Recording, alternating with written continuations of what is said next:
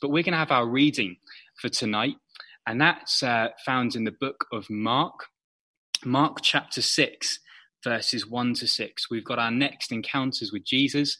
Uh, Rui's going to be explaining that to us shortly. Thank you, Rui, and we're praying for him in just a few moments. But Mark chapter 6, uh, verses 1 to 6. And I'm going to read that to us now. Mark 6, 1 to 6 says this says Jesus left there and went to his hometown accompanied by his disciples. When the Sabbath came, he began to teach in the synagogue, and many who heard him were amazed. Where did this man get these things? They asked. What's this wisdom that he has been given to him? What are these rem- remarkable miracles he is performing? Isn't this the carpenter? Isn't this Mary's son and the brother of James, Joseph, Judas, and Simon? Aren't his sisters here with us? And they took offense at him. Jesus said to them, A prophet is not without honor except in his own town, among his relatives, and in his own home. He could not do any miracles there except lay his hands on a few people who were ill and heal them. He was amazed at their lack of faith. Thank you, Dan. Thank you so much. An encounter with Jesus is life changing. We see that throughout the Gospels, and we see that in the lives that are changed when people meet Jesus. You can talk to loads of people at church to ask them how their encounter with God has changed them. But it is possible to meet Jesus, to hear his words, to see him doing some amazing things, and to not believe in who he is. That sounds unbelievable. It sounds shocking that you might meet the risen King of heaven and not believe in who he is. Well, this evening we're going to look at an encounter with Jesus by people who were so familiar with him that they can't believe he is who he is. They can't believe the evidence that is right in front of their eyes. Their familiarity with him leads them to make him less than he truly is. And we're doing that through this series. We're looking at different people who've encountered Jesus, who met him, who saw him, who talked with him. We're looking at them in Mark's gospel, his account of the biography of Jesus. And encountering Jesus changed the lives of so many people in the gospel. All the gospels, the four biographies of Jesus' life, they record over and over again encounters with our Lord and King, Jesus Christ. And we're looking at these to help us to understand a bit better who Jesus is, to be able to speak about him to the people we meet day after day. For anyone that we meet, to be able to have a chance to explain the gospel to, to understand who Jesus is better.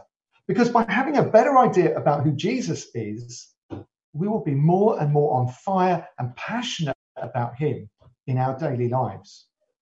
We'll be able to be a bit more like those disciples who walked with Jesus, who couldn't help talking about Him and His rescue plan for all of humanity.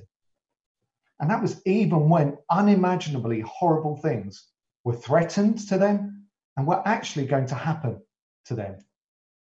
So let's look at our passage tonight. You can see the same story is told in Matthew and in Luke as well as in Mark. And it follows in Mark a long line of episodes where Mark records that Jesus taught about the kingdom of God with an authority people weren't used to hearing. And he's backed that teaching up with signs and miracles. He's calmed storms. He's restored a demon possessed man to sanity. He's healed a sick woman.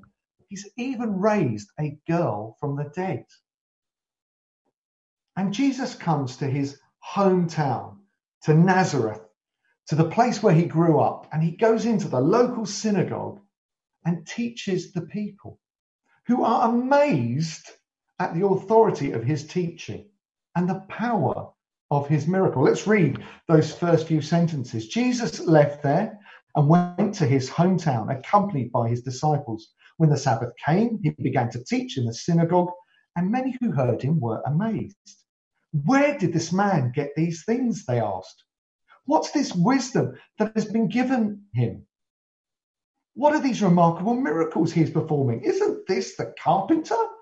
Isn't this Mary's son and the brothers of James, Joseph, Judas, and Simon? Aren't his sisters here with us?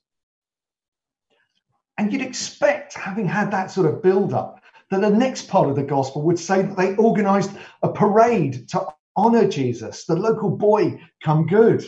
Maybe the, the local village elders would have come out and presented him with the keys to Nazareth. Maybe they would have got some water out so that Jesus could turn it into some choice wine for a celebration. Well, instead, instead, read what happens at the end of verse 3. They took offense at him. They were offended by what he was saying and by what he was doing. They were so familiar with him that it leads them to make him less than he truly is. This bit of Mark's gospel tells us what it was like for people who'd grown up with Jesus as a local boy. They remembered him as a baby who toddled along, perhaps, and waved goodbye to his father, Joseph, as he went off to his carpentry business. They perhaps remembered him as the boy who played in their streets, running along with the other children, or as the one who learnt to read and count amongst the other kids in the village.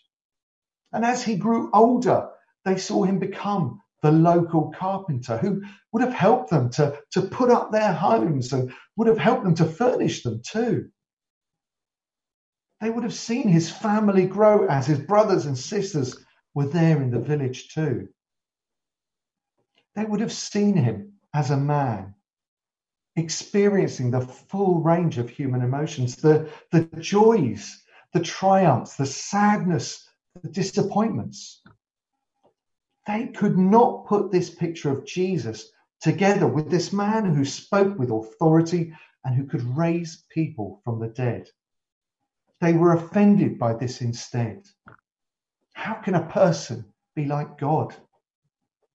They ask where his wisdom and his power to perform miracles comes from. Well, we know that Jesus is fully God and therefore able to speak the way he did and do the things he did. But he is also fully human, and therefore he was still a baby that they saw grow into a child and into a man. And that familiarity can be a problem for us too. It can get to us as well. I grew up in a, in a Catholic church, and there's lots in the Catholic faith about Jesus' divinity, the fact that he is fully God. There are these towering, impressive church buildings with their high roofs, creating such a sense of awe in God. You feel so small in many Catholic churches. They make sure that you know who is in charge. It is God. Or the pomp and the ceremony, even the replication of some of the aspects of the temple within the church with a, a holy of holies for the communion wafers. I'm not saying that all of that stuff is right, but you get a full sense of the divinity of Jesus. But there is less about his full humanity. The fact that he was just like you and me. There, sure, there are, there are many crosses that you'll find in Catholic churches but Christ is still shown on them, dying or dead, not gloriously risen. And there are many other images of him too, shown with a halo round his head, as if he were not quite a real human being. Now, we obviously go to a very different church, the ones that I was brought in, up in, but there's still a danger there of over familiarity because of how we look at him. It might be that you are a person who's grown up in a Christian family. You've always come to church, but what is your view of Jesus? Do you see him as fully God and fully human? Or are you so familiar with him that you just don't see who he completely is. Or maybe you became a Christian a while ago and you've been coming to church for years. Have you lost the complete picture of Jesus, fully God and fully man? After years of going to Catholic masses, I remember the freshness and the wonder of first seeing who the complete Jesus was in my 20s. Discovering his humanity, the way he had experienced the things I was and have been through was eye opening. For me to consider that God Himself had come down from His throne in heaven and made Himself absolutely and completely into a man. For me to hear that God Himself was fully present in Jesus and that He was completely human too, it just shifted my entire worldview. My encounter with Jesus, the fully divine and fully human Jesus changed my life forever. Now, Jesus is fully God. He is one with the Father and is eternal. He was there when the earth was made. He formed the mountains and the oceans. He made all of the animals that walk the earth, the birds in the air and the fishes in the sea. He causes the sun to rise and the rains to fall. He sits now at the right hand of the Father in heaven, ready to judge the living and the dead, and his judgment on each one of us is perfect. He makes no mistakes.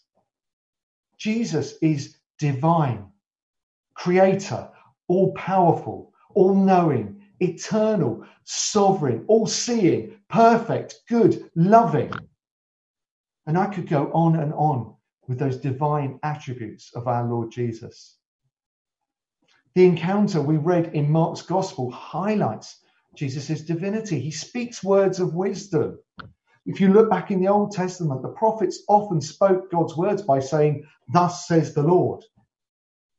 But through the gospel, Jesus says, I say to you. He was God Himself speaking.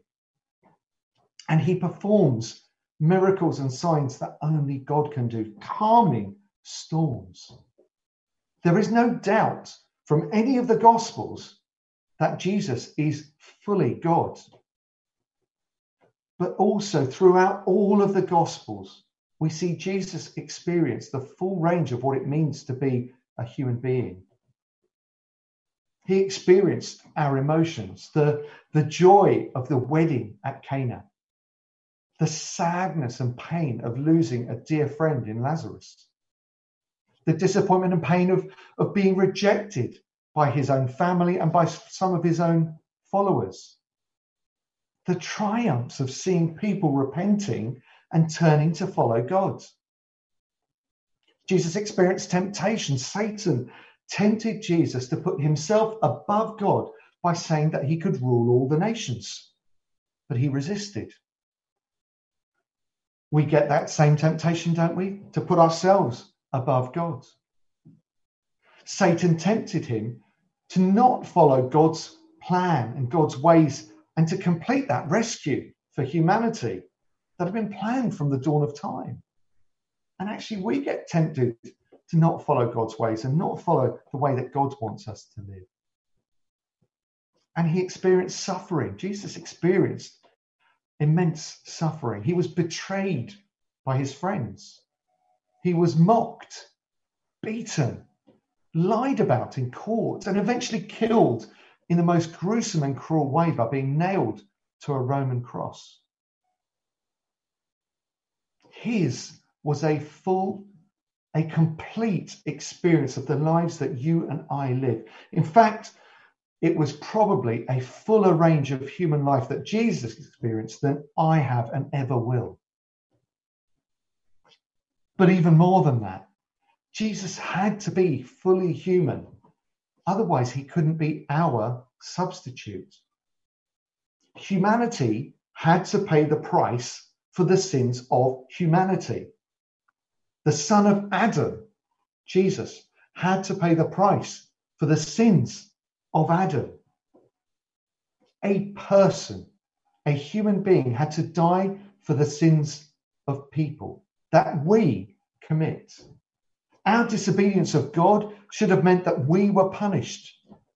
But He loved us so much, you and me, that He sacrificed Jesus Himself on a cross for us. His death on the cross would have been pointless without Him being fully human and therefore able to stand in our place. Being 100% human, Jesus could take the punishment that we deserve. In his book, The Foundations of Christian Faith, James Boice says this Nothing could be more human than Jesus' death by crucifixion. But nothing could be more divine than the darkening of the sky, the tearing of the veil of the temple, the opening of the graves of the saints buried near Jerusalem, and the triumphant rending of the tomb on that first Easter. At the cross, Jesus' full humanity and full divinity are fully seen. And the Gospels are full of these two truths. We see that here, but we see it elsewhere. The truth that Jesus is fully God and fully man. He's not 50% God and 50% man to make 100%. He is 100% God and 100% man. You can take a look back through Mark's Gospel at chapter 4. There, Jesus is crossing a lake with his disciples when a storm came up. Now, many of his disciples were seasoned fishermen, not put off by a small storm, but they are in fear of their lives. So, this must be a pretty significant storm. But Jesus has been run off his feet that day. He is so exhausted that he is asleep in the boat. I don't know if you can imagine, but I, cannot get my head around how tired you would have to be to fall asleep on a boat in the middle of a severe storm. You can see Jesus' human side coming to the fore. How many of us have been so tired we have just collapsed on the sofa and crashed into our beds? Jesus knows what it feels like. He is fully human. But he gets up when the disciples wake him and tells the storm to settle down. His words have the very power of God. He is fully God. We see both sides of Christ there his divinity and his humanity, and we see that throughout the Gospels. But what about our view of who Jesus is? Have you become so familiar with Jesus that you find it hard to believe he was fully human, that he really was a person like you and me? Have you been coming to church your whole life? Are you the child of Christian parents? Have you do you know that he's real? Well, the people of Nazareth knew that he was real. Do you know that he's pretty amazing? Well, our verses tell us that the people of Nazareth knew that he was pretty amazing. But their familiarity meant they didn't quite get it. But do you get it? Do you get who he claims to be? Fully God as well as fully human. If that's you, if you have that confusion, then I suggest that you read God's word, read the Bible, read the Gospels, and pray for God's Holy Spirit to open your eyes to who He is. These are two really simple things that you can do to help you encounter Him. Listen to God's words by reading the Bible and talk to Him by praying. Now, it might not happen to you overnight, but it is so worthwhile. And if you want some help with, with your reading of the Bible, then please do talk to your parents or uh, get in touch with a youth leader or somebody else at the church that you feel would be able to help you and guide you in your study of God's words. Maybe you are somebody who, who knows that Jesus is fully God, a bit like me when I was a, a Catholic. But you can't believe that he would be interested in you and the pain and the anguish that you are going through. Well, if that is you, please remember that Jesus walked our walk. He was beaten, mocked, he suffered, he cried, he laughed, he's felt what we feel. He knows only too well what it feels like to live our lives. So you can come to him in prayer, knowing that he knows what it feels like to feel the way we feel. He's felt it himself. He has walked the valleys and the hills of our lives. So we can come to him in prayer, knowing that he can completely empathize with what we are going through. There is such a danger that we become so familiar with Christ that we lose sight of just how awesome he is and just how much he understands what we go through in life. We make him less than he truly is. But he is 100% God and he is 100% human. The people of Nazareth refused to believe in who he is. And that meant that Jesus refused to perform any more signs and miracles there. And you can see that in the remaining verses in our passage. But how much more empty were their lives for losing him from their lives? It must have been dreadful. So, what's your encounter been with the like with the God man Jesus? Have you made him less than who he really is? Have you seen both aspects of our Saviour? See him for who he is, fully God and fully like you and me, fully human. Don't let familiarity with him lead you to tone down, to dilute who our Jesus is.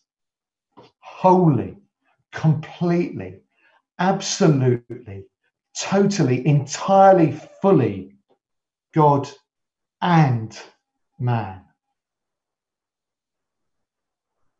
So I'm going to pray now. I'm going to pray that we would have that view of who Jesus is. And then we're going to hand back to Dan before going into our breakout room. So let me pray.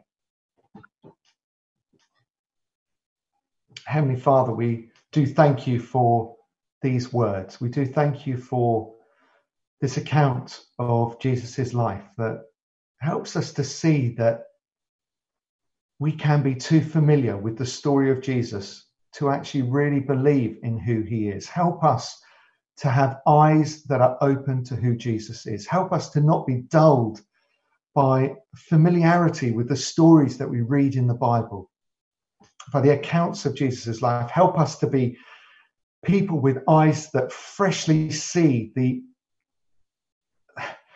the amazingness that is the fact that Jesus was fully God and fully human. Father, we thank you that your Son, being fully human, could die for us, could take that punishment for us, could suffer in our place for the disobedience that we show to you. Father, we thank you for your Son. We thank you for his humanness and for his divinity. And Father, help us to celebrate that each and every day and help us to share that with people as we come into contact with them in our, in our schools and colleges and workplaces and families and neighborhoods. Father, help us to see Jesus for who he really completely is. Amen.